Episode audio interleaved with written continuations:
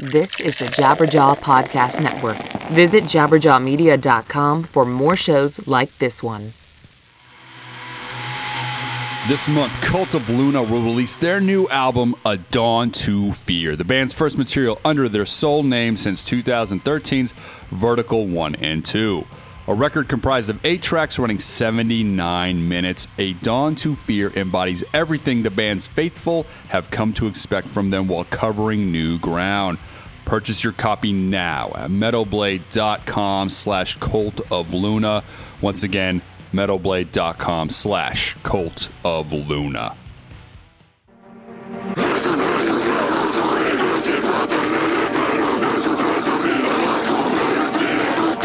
It's the Metal Sucks Podcast with your hosts Petar Speich, Brandon Hahn, and Jozalyn Sharp. Metal Sucks Podcast. Hey, what's up? What's up, everybody? Hey, what's going on? It's I, your host, Petar Speich. That was annoying. and I'm always joined by. I don't think I've gotten over what you just did. you shouldn't. That I'm going to pretty need some therapy. I'm going to need some therapy. What's going on, guys? Uh, my name is Brandon Hahn. You can find me on Twitter, Facebook, and Instagram at Mr. Hahn Comedy. H A H N is how you spell that. And Jozalyn Sharp. You can find me on Twitter and Instagram at Jozalyn Sharp. Go to jozalynsharp.com. I will be all over the United States in the whole month of September. you guys will not hear her voice in the whole month of September, I believe. yeah, yeah, yeah. she's gone. She'll be gone, guys. So make sure you support her on the road, jozalynsharp.com. And if you guys want to follow me, I am at Rise to Offend on Facebook, Twitter, Rise to Offend official on Instagram. This week, guys, we got Ray Luzier from Korn and KXM. We are here to talk about not one, but both his new records that are coming out September 13th. KXM's third record, Circle of Dolls, will be out. And then, of course, Korn's The Nothing also will be out, both September 13th. Guys, hang in there for that chat. Real fun interview. As cool as they come, Ray is. And uh, this week, guys, boom, boom, boom, boom, boom. 13 years wait, 13 years over. New Tool record, Fear Inoculum, has come out. And uh, we are here to give us our reviews and discuss it. But first, let's talk about the physical package, which I got here. Which I bought, which I pre-ordered, which I just showed to Brandon and Jozalyn um, before we talk about the music, because this is special within its own right. It's sick. It's pretty amazing. So for anybody out there that doesn't know, I'm sure there's YouTube videos of what it is and all that stuff. But um, what they put together was a little screen, and you open it up, and you have artwork in there. You can pause it, you can play it, you can move to the next, and there's kind of an ambiance music behind that artwork and package. It also comes with a cord, so you can plug it in and charge it, just like any uh, device, like an iPhone or a uh, Amazon type Amazon, Yeah, or a a Kindle, or Kindle, something like yeah. that. Yeah. So um, pretty impressive packaging. Now, also don't take out the booklet, which is uh, it's a larger record, you know. So the booklet is also really fancy. It's got great images. It's got paintings of all four members in the band. The artwork is unbelievable. It's it's really impressive. And then it also came with the CD. Now the CD version, which I thought was cool, it is uh, the seven songs. So you got the six major songs on the record, and then one of the uh, intros. Now it came with a download card, which I think a lot of people may have heard the ten song version. That's the download card version or the iTunes version. So uh, the CD though is just the seven songs, which is about I think an hour and 19 minutes. That's what I've been rocking. So I haven't been rocking the 10 song downloadable version all week. I listened to it a couple times, but yeah, I just like the CD version. So with that, packaging amazing. We did go to eBay because last week, if you guys remember, Brandon said there was a conspiracy of uh, people going to sell this. What did you say? Regurgitate your conspiracy theory on the new Tool record. I said some people were going to buy the tu- new Tool record and then immediately turn around and try and sell it on eBay. I like that he keeps calling it a conspiracy theory. yeah, exactly. Yeah, I feel no, no, no, no, no, no. Like, I feel no, like no. you're saying Reagan replaced Yeah, all the birds. I think that you I'm over, guys. here, I'm over here like, yeah, the lizard people are telling you to. Wait, dude, Reagan did replace all the birds. Okay, don't right? Pigeons weren't a, start. Pigeons weren't a thing in 1979. Don't Pigeons were not a thing. Don't tell me you're a bird truther. I'm kidding. Please don't. wow, a bird truther. I just I just wanted to jump on your joke. I have no bird truth Oh, in me. not a joke. They are people. Those are, that's a real belief. Yeah, if I recall, and I don't have the audio, last week Brandon said somebody bought a bunch of copies to sell them on eBay, knowing that the record would sell it in advance. Jozalyn, are you going to back me on this? Um, I'm gonna back you on that because that is what he said. He Okay. said that it, it's going. He his implication was that some fans might take advantage of other other fans. Thank you, Jozalyn. Thank you for ma- making it out like I'm sitting in my parents' basement doing all this with crazy a tinfoil hat Yeah. on with a big picture of Maynard, a bunch of yeah. string. I'm, I'm just going into the deep dark web. I trying will to be get a to the bottom millionaire. of shit. Yeah. I bought 75 million copies. Anyway, so uh, we went on eBay and the record's going for how much? 120 bucks. And how many copies are available on eBay right uh, now? two is what I could find. Two for 120 bucks. So I think a lot of people are hanging on to this for at least. Uh, we'll check back in three months and we'll see because we know the short attention span. of Here's the deal, though, and plus, I want to see what's going to happen when people get the record. They listen to it for about a week, and now they're going to try and turn it around and sell the already open copy, Yeah. and probably for 120 bucks. Well, that's the thing is it's only been a, a- a couple days where uh, we I only looked on the first page of eBay results. The rest of them were all T-shirts. So I mean, There you go. So uh, eventually, you're right. It's going to be a collector's item. I imagine it will be worth. It's sick. It should be a collector's in, item. uh, in in years, unless they do another run or something like that. Which nobody, I've heard nothing of that. So I will tell you this: I went to our uh, Zia Records out here in Las Vegas. I went to Zia Records, and they had none. They had zero copies. They did, did a, do a midnight uh, playthrough for Tool fans.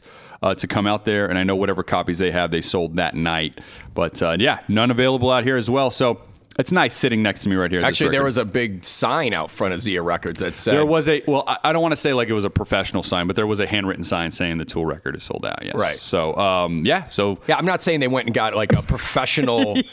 They just wrapped the I whole don't think building. that changes the story. I, I, I personally feel that anybody walking up to the record store, like walking to the record store, they can go inside and the clerk can be like, "Yeah, we don't have any. I don't know if you need a sign for." it. That's all I'm saying. All I'm saying is, is like, hey- oh man, I'm going back home. But, right? but, but the thing is, Maybe. though, is maybe they got tired of answering the same goddamn question. They're like, "Where's the new Tool record? Sorry, where's the new Tool record? Sorry." And I don't want to have to deal with that disappointment over and over yeah, and over. and there's bro. probably people that are mad. There's probably people that are like, "You didn't fucking stock enough. Like, what the fuck? How are you supposed to like?" People are assholes to retail workers. proactive customer service. I like what you guys are doing. It's Because pre- this is what really happens in customer service is that people walk past the sign and still ask you where the record is and still give you the shit. So I glad I'm glad that you guys think a sign All I'm works. saying is, is a, d- uh, we need a buffer, and sometimes it does work. Have you ever seen an out of order sign on a toilet and people just go in anyway? Hey, dude, whatever. I just got to go number one. Who and they pee on the ground. I worked Yeah. at Victoria's Secret for five years, and women do not understand the concept of what expired means when it comes to coupons. Oh. So people don't. They don't give a fuck. No, they don't give a fuck. Reading? No. no. Just just like any article or news story, just headline. Oh, I read the headline. I don't need to know. I don't need to know the details. So, anyways, now the packaging was amazing. Very happy I own this copy. Mine, of course, is open, and I will play with it and hopefully uh, never sell it. Uh, It's so my cool, target. But it- dude. great job on that. So that to me does make the the first before I even put the record in. That presentation already gets you pumped, right? Then. Obviously, we're going to talk about the record. We're going to go do the roundtable. Brandon, if you have to rate it from a one to five star ratio, you go ahead and give us your rating and tell us why. I'm going to give it a four and a half. It's exactly what I thought it was going to be. You know, I didn't think they were going to let us down. I definitely thought it was going to be a Tool record. I don't think they were just going to. These aren't the types of guys that just pack it in like some of these artists do. Uh, the songs are long. Um, I've actually I listened to it all day Friday, all day yesterday, and on the way up here, so I only got through about four tracks. Shut up. so I still have three more songs to go. Um, but no, I um, but no, I, I listened to the whole record. It's really good. Um, again, it's the same Tool ambiance. The one thing I'll say about Tool is these guys aren't.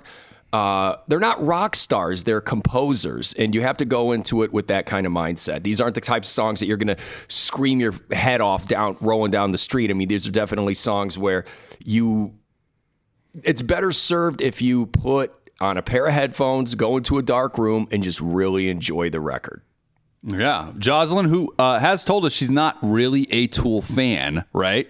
Yeah, but you're going to be surprised about what I have to say Okay, okay. wise. Let's go with Jozalyn. What, what do you think about the record? I would give it like a 4.8 or 4.9. What- Pretty close to perfect. So we're all kind of on the same boat. Go here's- ahead, though. Here's what. 4.8, Here's though. what. Here's but think. Listen, hear me out. Hear me out. Hear my logic, and this is the, the, the- I have logic behind my reasoning.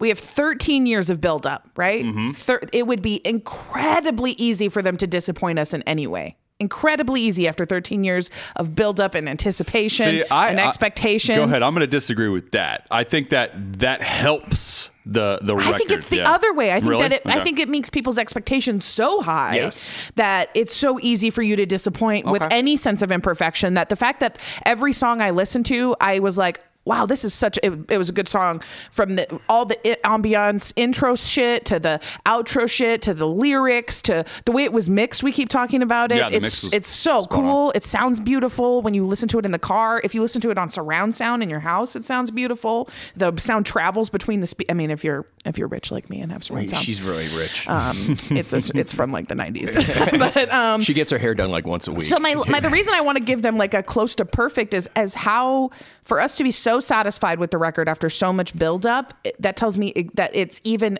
um above the expectation of what would normally be a good album. You know what I'm saying? Like we would we would we would rate this album as a phenomenally mind-blowing album if we didn't have this much build up. Right, right. I know the reason I didn't give it a five is because it's not my favorite Tool record. So it's like if it's my Yeah, favorite Tool right. record, yeah, then it's Yeah. then I would. I mean, and I don't have a favorite we, Tool we will record, so- we'll, yeah we'll go through like me and you will talk about what what where we would rate the record but me to me it's a perfect record the packaging is my expectations of the packaging even though i uh, put $40 down it, i think it, they should should have charged more for Yeah, what I they got. you know, exceeded- they- they- the they packaging is exceeded my amazing. wildest yeah, so this on that. that right there already makes it a it's an event because it's been 13 years.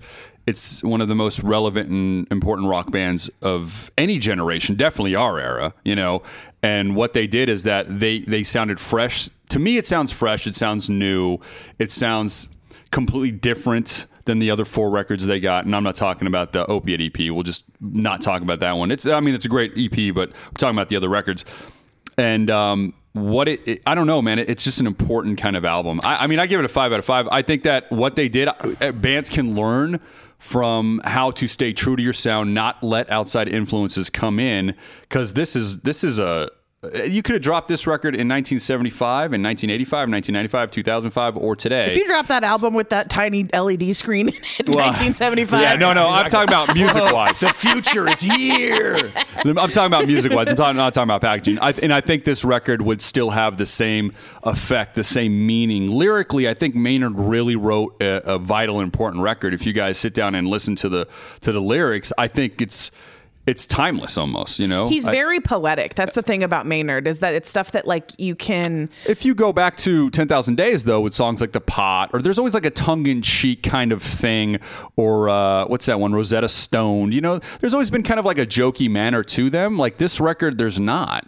It's a very serious, it's a very like meaningful kind of record. It brings rock right back in the spotlight. Like, we can almost guarantee it's going to be the number one record in the country, you know, and um, I don't know, man. It doesn't cater to anything or any generation. It's just this is Tool. This is what it is. To me, like I said, it's a perfect record. I, I would give it five out of five because I think that they are above and beyond most bands, if not, you know, in the top ten of active rock bands. That would, I, I mean, I definitely think top they are five, top actually. five at this point, Yeah. right?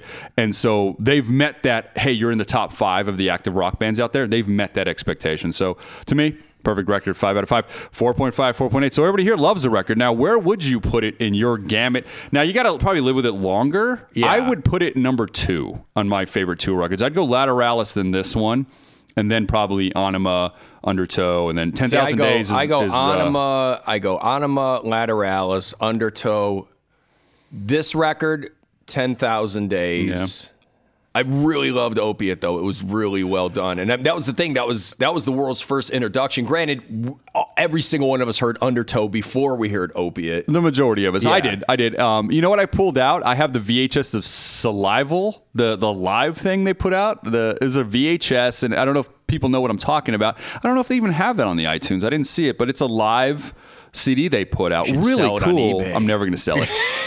They, they did a cover of No Quarter by Led Zeppelin. It's fucking amazing on there, and it's like it's just like deep cuts, like Third Eye live, and I, I remember there's a song called Maynard's Dick. But anyways, the point is, Hey, I loved fantastic, it. fan, fantastic live record, and uh, I pulled that out and uh, revisited it, and I'm like, man, there is not a misstep in their career musically at all, and uh, this record just goes with that. So you guys tell us what you thought about the uh, new Tool record, if you guys agree with us, or um, if you know, I know that a lot of people with a short attention span might not give it the time it needs. Look, I'm gonna say this is gonna sound like a pretentious, another pretentious metal fan talking about how much better metal is. That, but here, this is what I feel, and this is from like really digging into the songs that I have.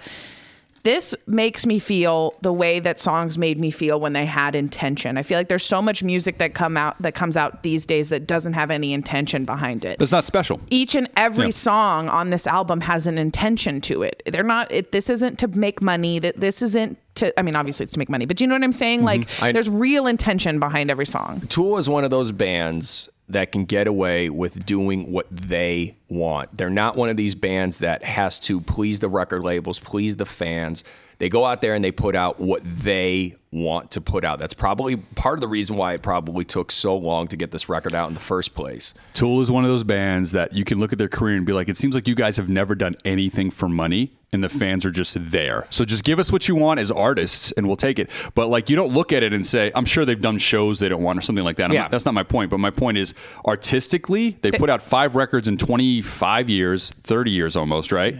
Um, everything is very pinpointed to the aura of what they are. The mystique of the band for the first 15 years was such an important thing. They stayed out of all that shit, right? Um, Still do. I mean, they still do, but now, I mean, I didn't even know what they looked like. I, I- every time I saw Maynard pre 19 in the 90s, like he was, you know, where either in, he's in drag, he's wearing makeup, they're all hidden. It was all about the visual show. They were very mystique. I remember him standing behind Yeah, Danny would be- Carey yeah. sometimes. and By the way, yeah. How amazing was Danny Carey on this record? Dude, that's that's a, Holy I- and that is shit, he's dude. a highlight. But I mean, I love Justin. highlight. I love Justin Chancellor. That's I- the funny thing, The, Ju- that- the Justin Chancellor, uh, Danny Carey combination because it's the bass and the drums are so fucking key Yeah. in Tool, and I mean, and, and everything comes together. But my God, dude, Danny Carey, like uh, the fact that people don't bring his name up and it's not a household name like a Vinnie Paul, like a Neil Peart, like uh, you, you know, My favorite drummer is Matt Cameron, so I just I don't know. He's he's my favorite. I think Danny Carey and Matt Cameron have a similar uh, style when they beat them drums. All yeah. I'm saying is, is there's they- they're one of those guys where you, when you look at their drum set, it's not just like a double bass. It's difficult. It is fucking. Uh, it's everything that is uh, uh, percussion oriented, and any every he's got every type of. It's if, he, if you got to blast it, if you got to hit it, he's got it. And if you know anything about like if you grew up like uh, taking music classes like I did, there's a lot of difficulty in the rhythm of a Tool song. There's no, it's not an easy count. It doesn't stay the same. Like it's it goes back and forth, different counts, yeah, the different time, signatures, are, are throughout, like she's saying, they're very different. But I mean, I think that if you stop and listen to any instrument, if you listen to Adam Jones on this record, Yeah. and you focus that, and the mix, as we talked about when we heard the song, is like Maynard's in the background, so he's kind of haunting the the music is up front. In the mix, it seems like the vocals are behind, and that works so well with this kind of material. Yeah. And the one thing with Adam Jones too is you always hear this comparison. Tool has always constantly been compared their entire life, and I'm sure they're sick of it to Pink Floyd. And I think they're the Pink Floyd of our Yeah, they are, they Yeah, are. yeah. But Adam Jones is the only reason why that comparison is there because he has that David Gilmour. He's not out there shredding, but he knows the exact way to bend the guitar. He knows exactly how to make that one sound. Who cares? Like you watch Yngwie Malmsteen and he's amazing how quickly his fingers are moving and it's it's un- it's physically impossible for some people to move their hands like that. But then you look at what what what they do uh, what Adam Jones does with the way he just bends it perfect. I mean, it is perfect at the, for that song. And only David Gilmour to me has okay, not only David Gilmour, but uh, but you know, there's there's a, there's a number of other guys that if I go down the whole entire list of classic rock and rock that just know how to just string a note along and really make it impactful.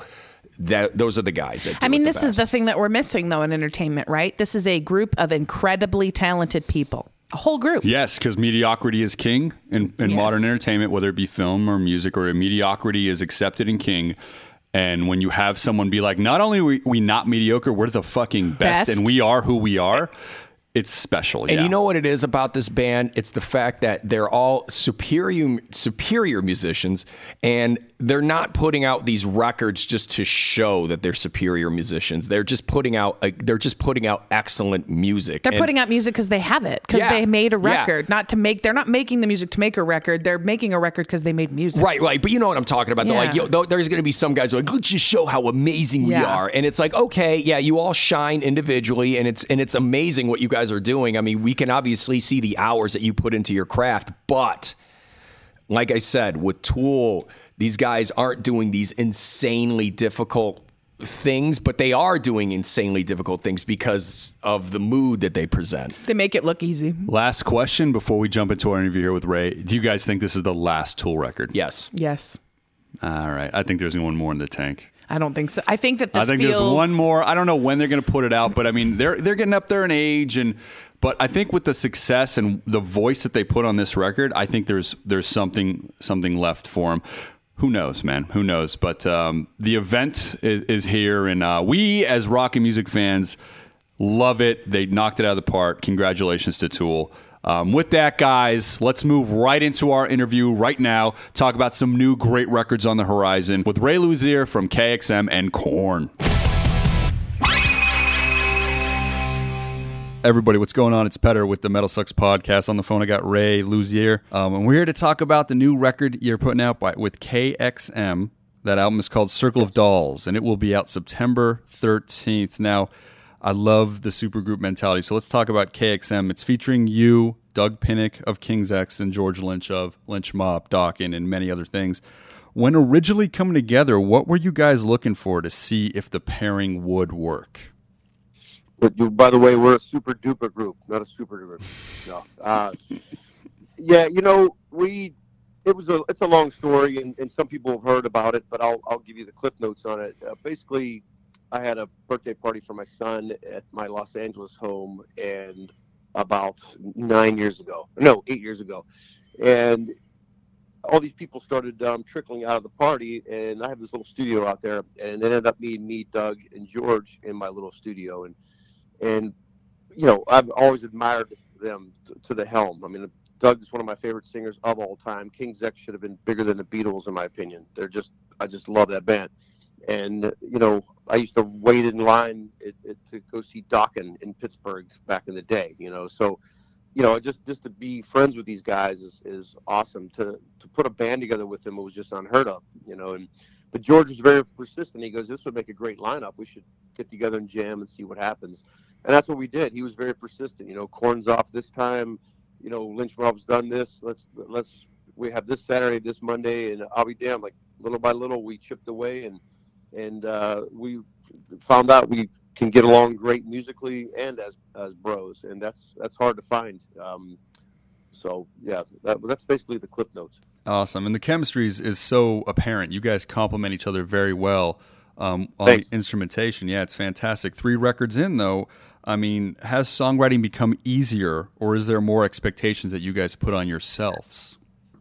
You know, I'm always a fan of, of you know, I, I come from that old school, like many failed original bands in Los Angeles. Uh, You know, I wanted to do the ultimate dream, kind of like what Korn has done. They've, they've, you know, they had came from nowhere, wrote some songs. Next thing you know, it blew up, and the next record got even bigger. And I love the way this, I love the progression of bands, the way they grow as a unit. And when KXM originally evolved, it, you know, you know, we just said let's just try this as an experiment. Well, we found out that we worked together very fast and very quick in the studio. We, like, so we, we made this kind of rule for all three records that no one would come in with any preconceived, you know, riffs or notions or anything. Let's just go in, see what you got, plug in, literally let the tape roll, and um, come up with ideas. And that's what we did, and it- worked so well. I- you know, if you add up all the shows and the time we spent on the water out there, you're gonna you obviously see the,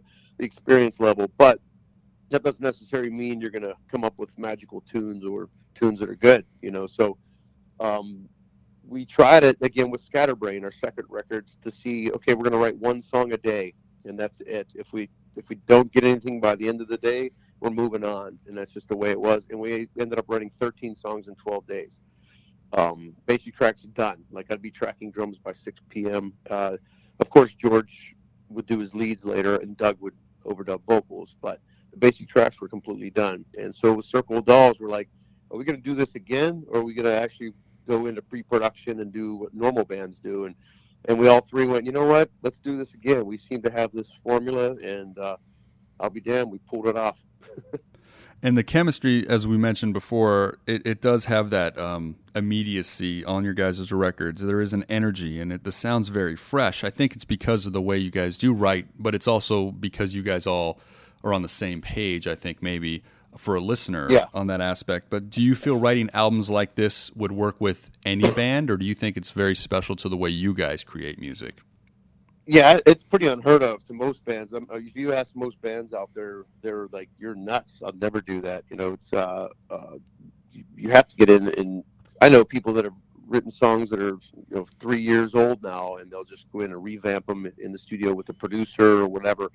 And that's the beauty about this band. There are there is no producers. Um, that's it's and I love I respect every producer I've ever worked with. You know, we did I've worked with a lot of big ones, but it's awesome to go in there and say, you know what, no one's going to tell me what drum fill to play here. No one's going to tell me that this is too busy, or Doug's playing the wrong bass notes, or George is playing too, you know, whatever chords. It's pretty awesome to say this is 100% us. I mean, we have Chris Collier, um, we call him the Wizard. He's done all three KXM records, and he does co-produce them. If we get a little too out of whack or, or out of bounds, he'll he'll pull the you know rope us in a little bit. And say, hey guys, it's getting a little nutty. Let's do this or whatever. So he is the outside ears, but you don't have a producer standing over you, and that's a it's an awesome thing. You know, um, that freedom, and I think that makes us when there's nobody holding you down, your, your creativity is just endless. You just it, it just pours out of you. And when you're creatively following intuition, you know, and, and kind of putting it on, on tape, if we may, I know it's digital, but when when you guys are following your intuition more or less and following that, there is a uh, going to be a subconscious to your guys' records, you know, that you're probably not aware of while recording. For example, Circle of Dolls is a darker record thematically than Scatterbrain or KXM. Can you tell me the elements that motivated that presentation? Um, you know, the, the time periods in our lives, you know, it, it's it's you know, when we come in there, like I said, everything's fresh. So whatever we're going through that particular period in our lives, that's what comes out. I mean, th- with this particular record, uh, we we talked about doing it, going a different avenue, and maybe going a little bit darker.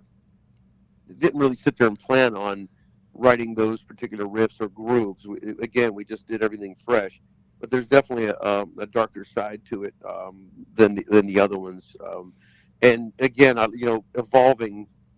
You know, I, I, that's my biggest thing in in music is watching the same members to see how they progress. You know, through the different record cycles. And um, the interesting thing about KXM was we've never done one live gig, and a lot of times when bands do live gigs, things come out of you know riffs and songs come out of those. Uh, shows or when you're on the road playing or you're backstage or you're you know sound checking you always come up with riffs well this band has never done one live show and it's mostly my fault because uh, my band's so busy and it's hard to schedule anything but it's not out of the question we definitely want to play live and and, and i know that's going to fuel even more music you know uh, but um our ultimate plan would be to, to do a string of shows and then film a professional DVD or something uh, that we can put online.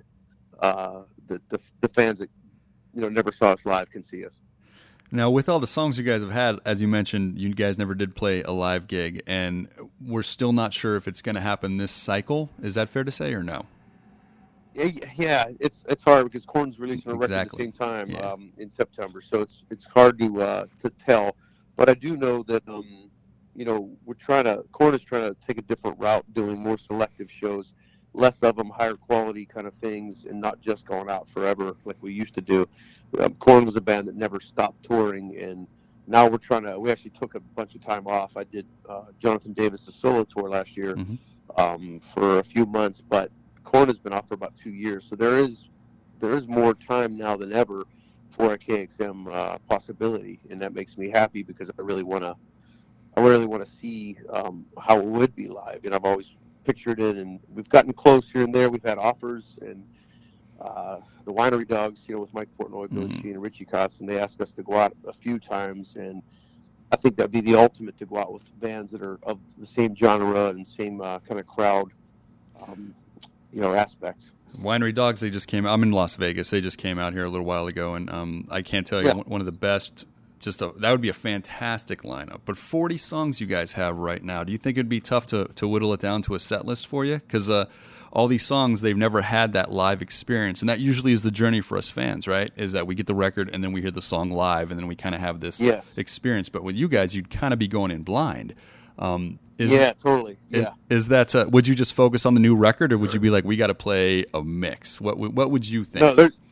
Yeah, we have to play mix because Mm-hmm. I'm, I'm a huge fan of the, the first record. I love all of them, but I, I really there's some some deep cuts on there that I would love to see how they would transpose live. I mean, the biggest, the hardest thing is Doug. Obviously, he's a freaking mastermind on on singing and playing at the same time. I mean, those bass lines are so not just much like King's X. They, they don't go with with the vocal lines. So when you, he's you have to be his independence is so incredible to be able to pull that off. So even he said it would take us weeks of rehearsals just for the first very first show, uh, just for his um, vocals and playing bass at the same time because he he told me straight up because I don't want to run tracks. You know, mo- most bands these days run tracks and they have a lot of ton of stuff on background. And he goes, I want to do this a three piece and just go out and, and blow blow walls. And I'm like, wow, that's that's saying a lot because a lot of bands really rely on on backing tracks these days. And uh,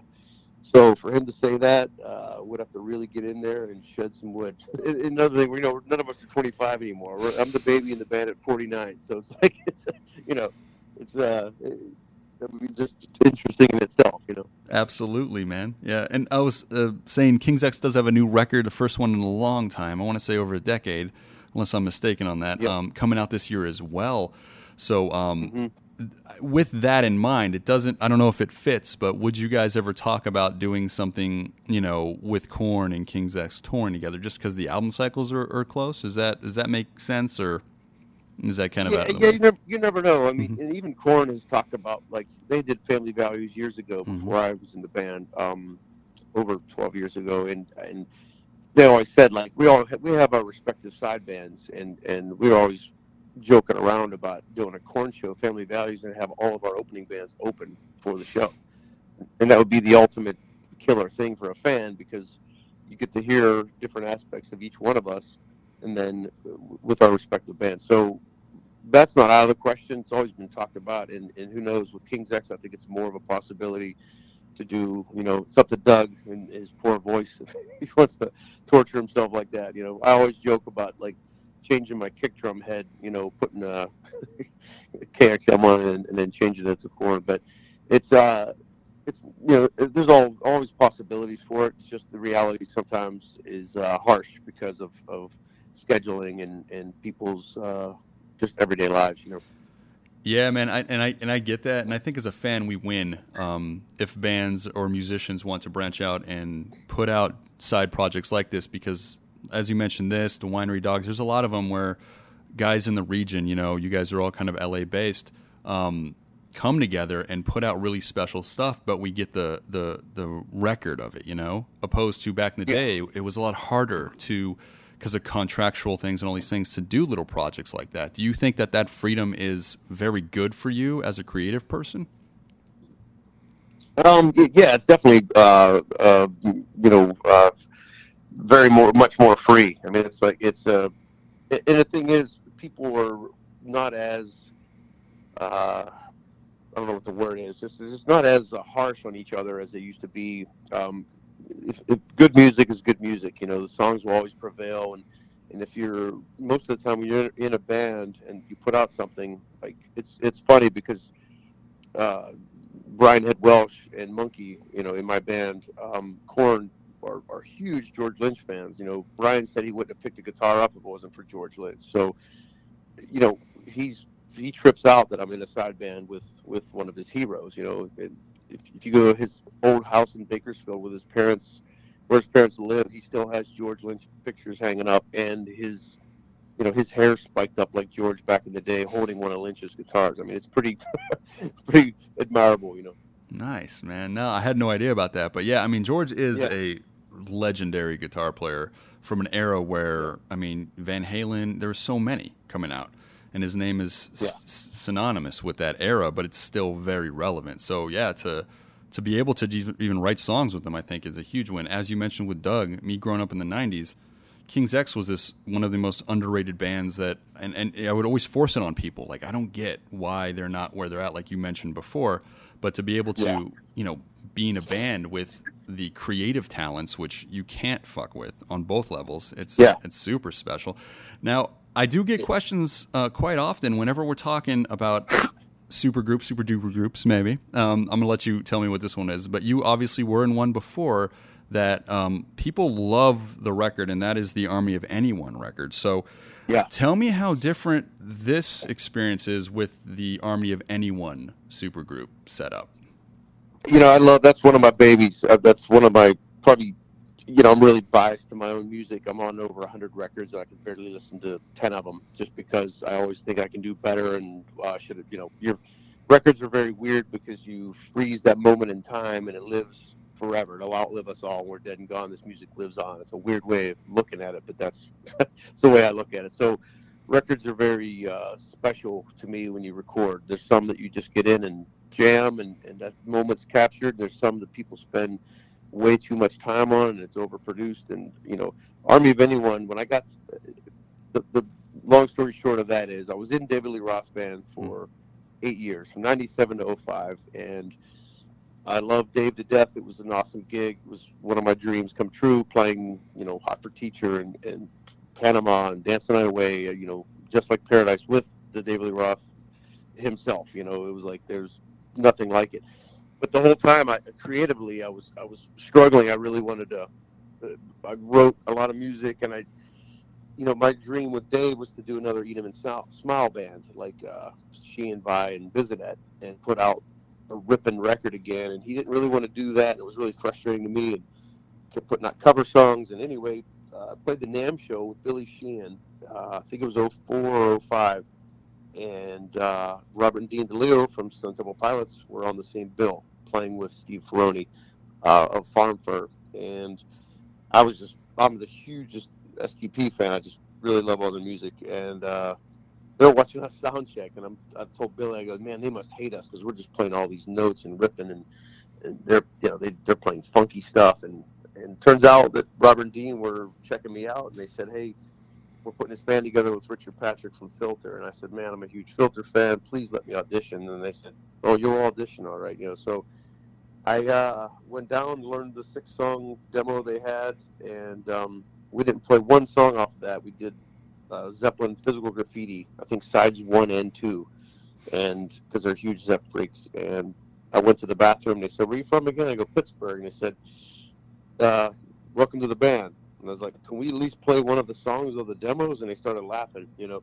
Uh, and that was it. And that, that band was born. And I think, getting back to your question, what's the difference between the two from KXM is that um, this was a band and we stopped everything to do it. You know, this there was no side project. Like we were, Army of Anyone was going to be a band, you know, um, to do multiple records, multiple tours, etc.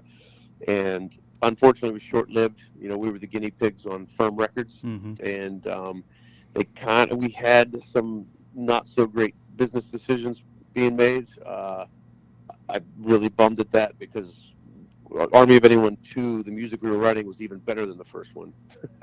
so. Uh, oh, that's something. But I, I always encourage everyone to go check it out. You know, it's it's a, it's a very special record to me, and um, yeah. But I think that's the difference. That was, you know, KXM we know was going to be a side project. Army of Anyone was going to be a full fledged. Let's do this. You know. And at the time, uh, the expectations I remember were high because Velvet Revolver worked out so well, Audioslave, and Army of Anyone was put right next to those bands because it was these groups of members of very successful bands. And um, I was lucky enough to see Army of Anyone live out here in Las Vegas when you Wow. guys toured. Yeah, I saw you guys. It was great. Uh, I'll never forget. I mean, he did "Hey Man Nice Shot." As you know, you guys did a couple songs from each other band. Um, Yeah. but the majority was those songs and i remember feeling after i saw those songs i'm like this is like my favorite record right now a lot of people got that feeling and um, and then. Yeah, I, shortly after that tour i'm pretty sure that's when i heard that they were going to reunite with scott weiland i think the dudes and then I, I was like ah i was more excited about an army and anyone part two than a new stp with scott weiland at the time you know so um, Sure. regardless and that's a lot of people. A lot of people did. They were they were kind of and I, it was inevitable that they were going to get back with Scott Mm. eventually. I knew that. It's much like when I was with Dave. I knew that the Van Halen brothers were going to get back with him eventually, but you just never know. There's no one's got a crystal ball. But um, when something's that special, and we had such a some some magic in the studio, and really got along musically, and they're just they're beautiful human beings and songwriters, and it's just I really wanted to see what would happen for a second record and third, and just get bigger and bigger tours, you know. But hey, that's it happened for a reason, and here we are. Exactly. And so, because I know that there was thought of an Army of Anyone, do you think that by by any chance that maybe it can go the KMX route, where you guys just write songs but don't tour and do a second Army of Anyone record, or do you think that's kind of It's- off the table? No, we, we've been talking uh, uh, via email, and I've ran into Robert and Dean quite a few times. I actually did the 2016 Classic Rock Awards Hmm. in Tokyo with Robert and Dean. We were the house band, and we played with, um, you know, Jeff Beck to to the Scorpions to uh, Tesla to all these classic rock bands. We were the house band for them, so it was just amazing when we got back together. That chemistry instantly came back, and we just started laughing because we play so well together, you know. So uh, Richard and I have been emailing back and forth. We've been on chain emails talking about possibly going to AOA too, and that's it's not impossible at all. I think um, if all our schedules align someday and our hearts in it, and we the time is right, um, I think that will happen. Awesome, man. And I hope you guys do. As I always want you guys to tour, but I understand life. But I do hope that anybody Yeah. that missed out on the first the tour you guys did out here with Army of Anyone, if they missed out, for them to to revisit it, it would be a real special thing. Because, like I said, fans bring it up all the time, all the time. I talk about it. Yeah. Remember Army? and I'm sure you get it more than most. You know, so. Um, Well, it, it blows me away because I'll go to like a Korn meet and greet, and someone will have an Army of Anyone CD, and Mm. I just, I just stops me in my tracks, and I'm like, man, thank you so much for appreciating this because it's, it meant a lot to us. And they're like, dude, I listen to this all the time still. It's like, you know, so Yes, excellent, man. So we do have to. I do want to obviously bring up. We're here to talk about uh, "Circle of Dolls," the new record by KXM. Guys, make sure you check it out. Check out the video. Uh, great track. You guys released this, the first track on a video. It's coming out September 13th. But we do have to bring up the new record by Korn. Obviously, that it's coming out September 13th as well, called "The Nothing." Now, Yes. the last record you guys did, "The Serenity of Suffering," um, it got closer to the, the heavier side. A lot. It made a lot of best of lists. A lot of people were really happy with the trans, the way it, it went back up to kind of that heavier sound. Now, does nothing follow that pace? Because a lot has happened in that camp in the last three years, or is it kind of more of a personal record?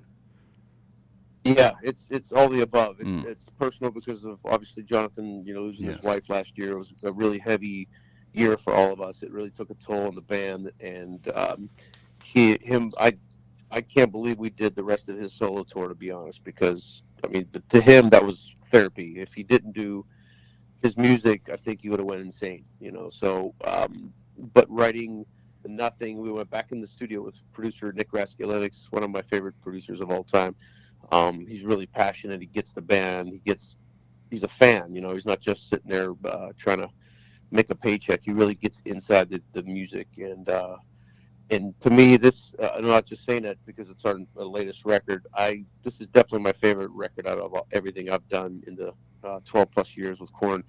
Um, it's we just released a song today um, called Cold. It's on uh, YouTube. You can type in Korn Cold, Cold with a C, not K and uh, it's Cold's one of my favorite songs from the record. It pretty much sets the pace of the whole record. You know, we have um, "You'll Never Find Me" video that's out, and I love playing it live. We're doing it on tour right now with Alice in Chains, and uh, but man, this this new record is just yeah, I'm, I'm really thrilled about the Cir- KXM Circle Dolls and the new Korn record are, are I never thought, you know, I'd say that this is like two of my favorite records, but they really are. They're really uh, just, I don't know, all the way around, um, writing wise, song quality wise, and it's just to me is is uh, just two great releases. You know.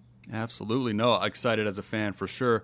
And with the Korn record, the Nothing, now, as we mentioned, there were a lot of issues, not issues, but there were a lot of tragedies and things that happened in that camp at the time. Was in writing this record, was it harder for you to get involved in it, or did you just kind of just stay the same No. course as you did the other ones? No? Yeah, it, it's it's when we it's usually me, Monkey, and Head that Mhm. get together first, and we hash out riffs and grooves and ideas, and then Fieldy comes in, um, adds, and then this time we we all got together. It was really great. I mean, Jonathan came down a lot of the writing sessions and gave his two cents, and it, it, it encouraged him more for the writing process for melodies and words, which is a big deal because a lot of times with Serenity of Suffering, that's one of my favorite records too, but we just handed you know Jonathan a big pile of music and went, "Here's what we got. You know, make it great." it's like that's a lot of pressure for a singer, you know. Mm. Uh, so this record, he was really involved a lot with the grooves, and he'd even sit down on my drums and hey, you know, he calls me Ray, Ray, Ray.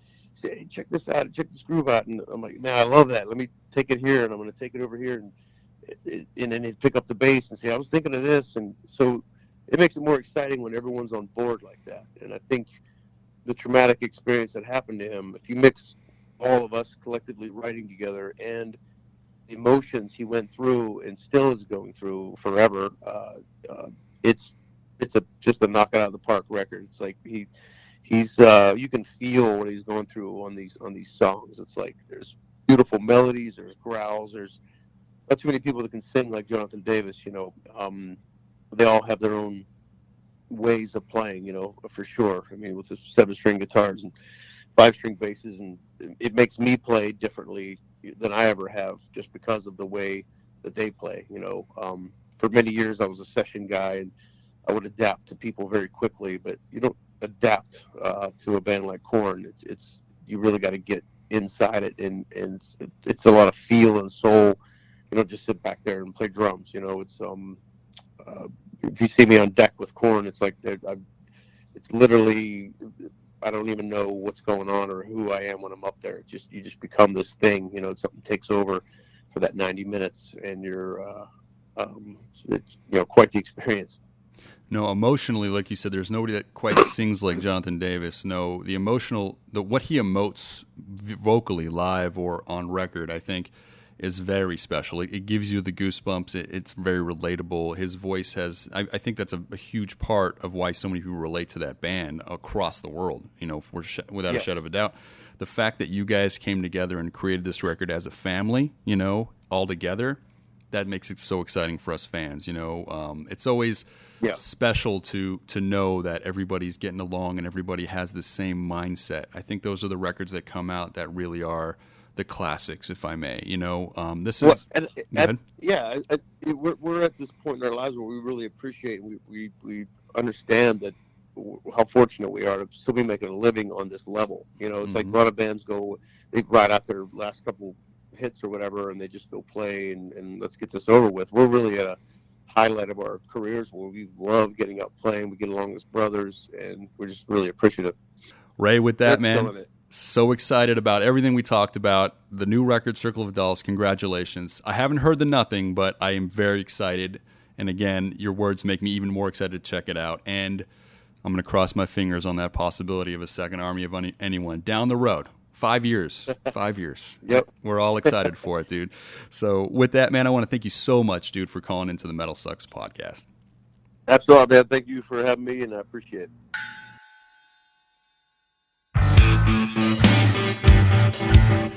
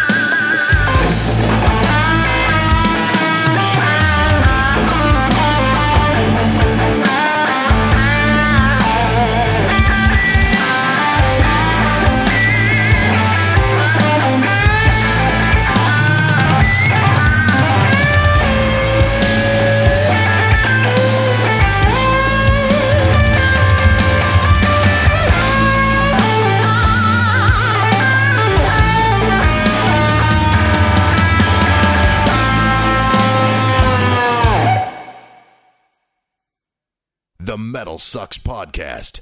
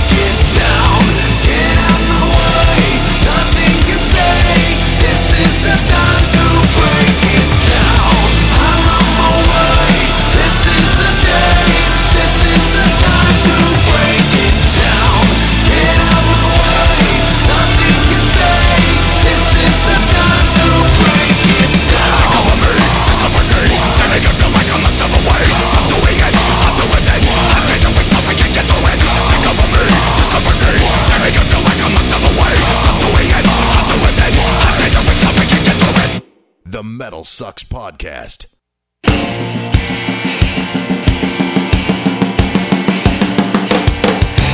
saved a place for you.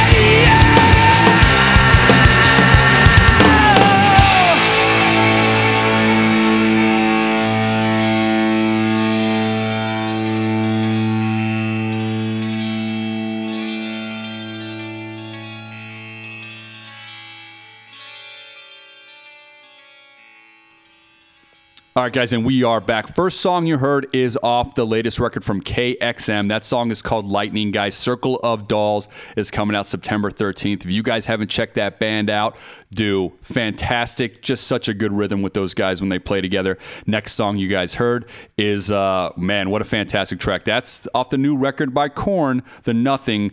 Uh, first time I heard that song, it's called Cold. I was like, wow, I'm definitely going to check this record out. Really excited about the new Korn record. And the last song, we had to play a song off of Army of Anyone, a band that uh, Ray was a part of, and we talked about in the interview. But uh, the legacy of that band has really grown with fans, and that is uh, It Doesn't Seem to Matter off their only self titled record.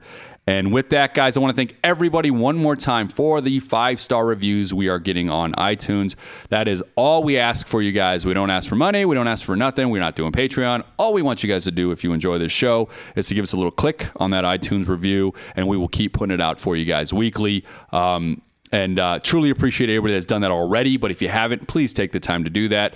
Also, guys, uh, make sure you check out our other podcast, Rise to Offend. It's a documentary podcast. This week we will be finishing Ann Coulter, so uh, that will be the end of uh, all that hate. Oh my god, dude, that was a hard one to get through. Hard- dude, uh, I, yeah, I read her books. I read her books, man. You know, I was like, I, I read four, and I'm like, man, it's like you get brainwashed pretty easily with her words, dude. She's intense.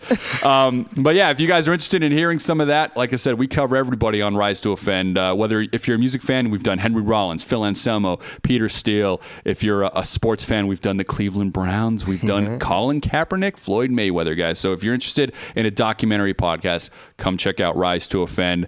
Email me, rise to offend at gmail.com with your tool reviews, with anything that you guys think that we've said on this show. We got a bunch of emails. We will talk about them next week, uh, especially about our music uh, episode that we did a couple weeks back. Until then, next week, friends. The Metal Sucks Podcast is signing off. This is the Jabberjaw Podcast Network.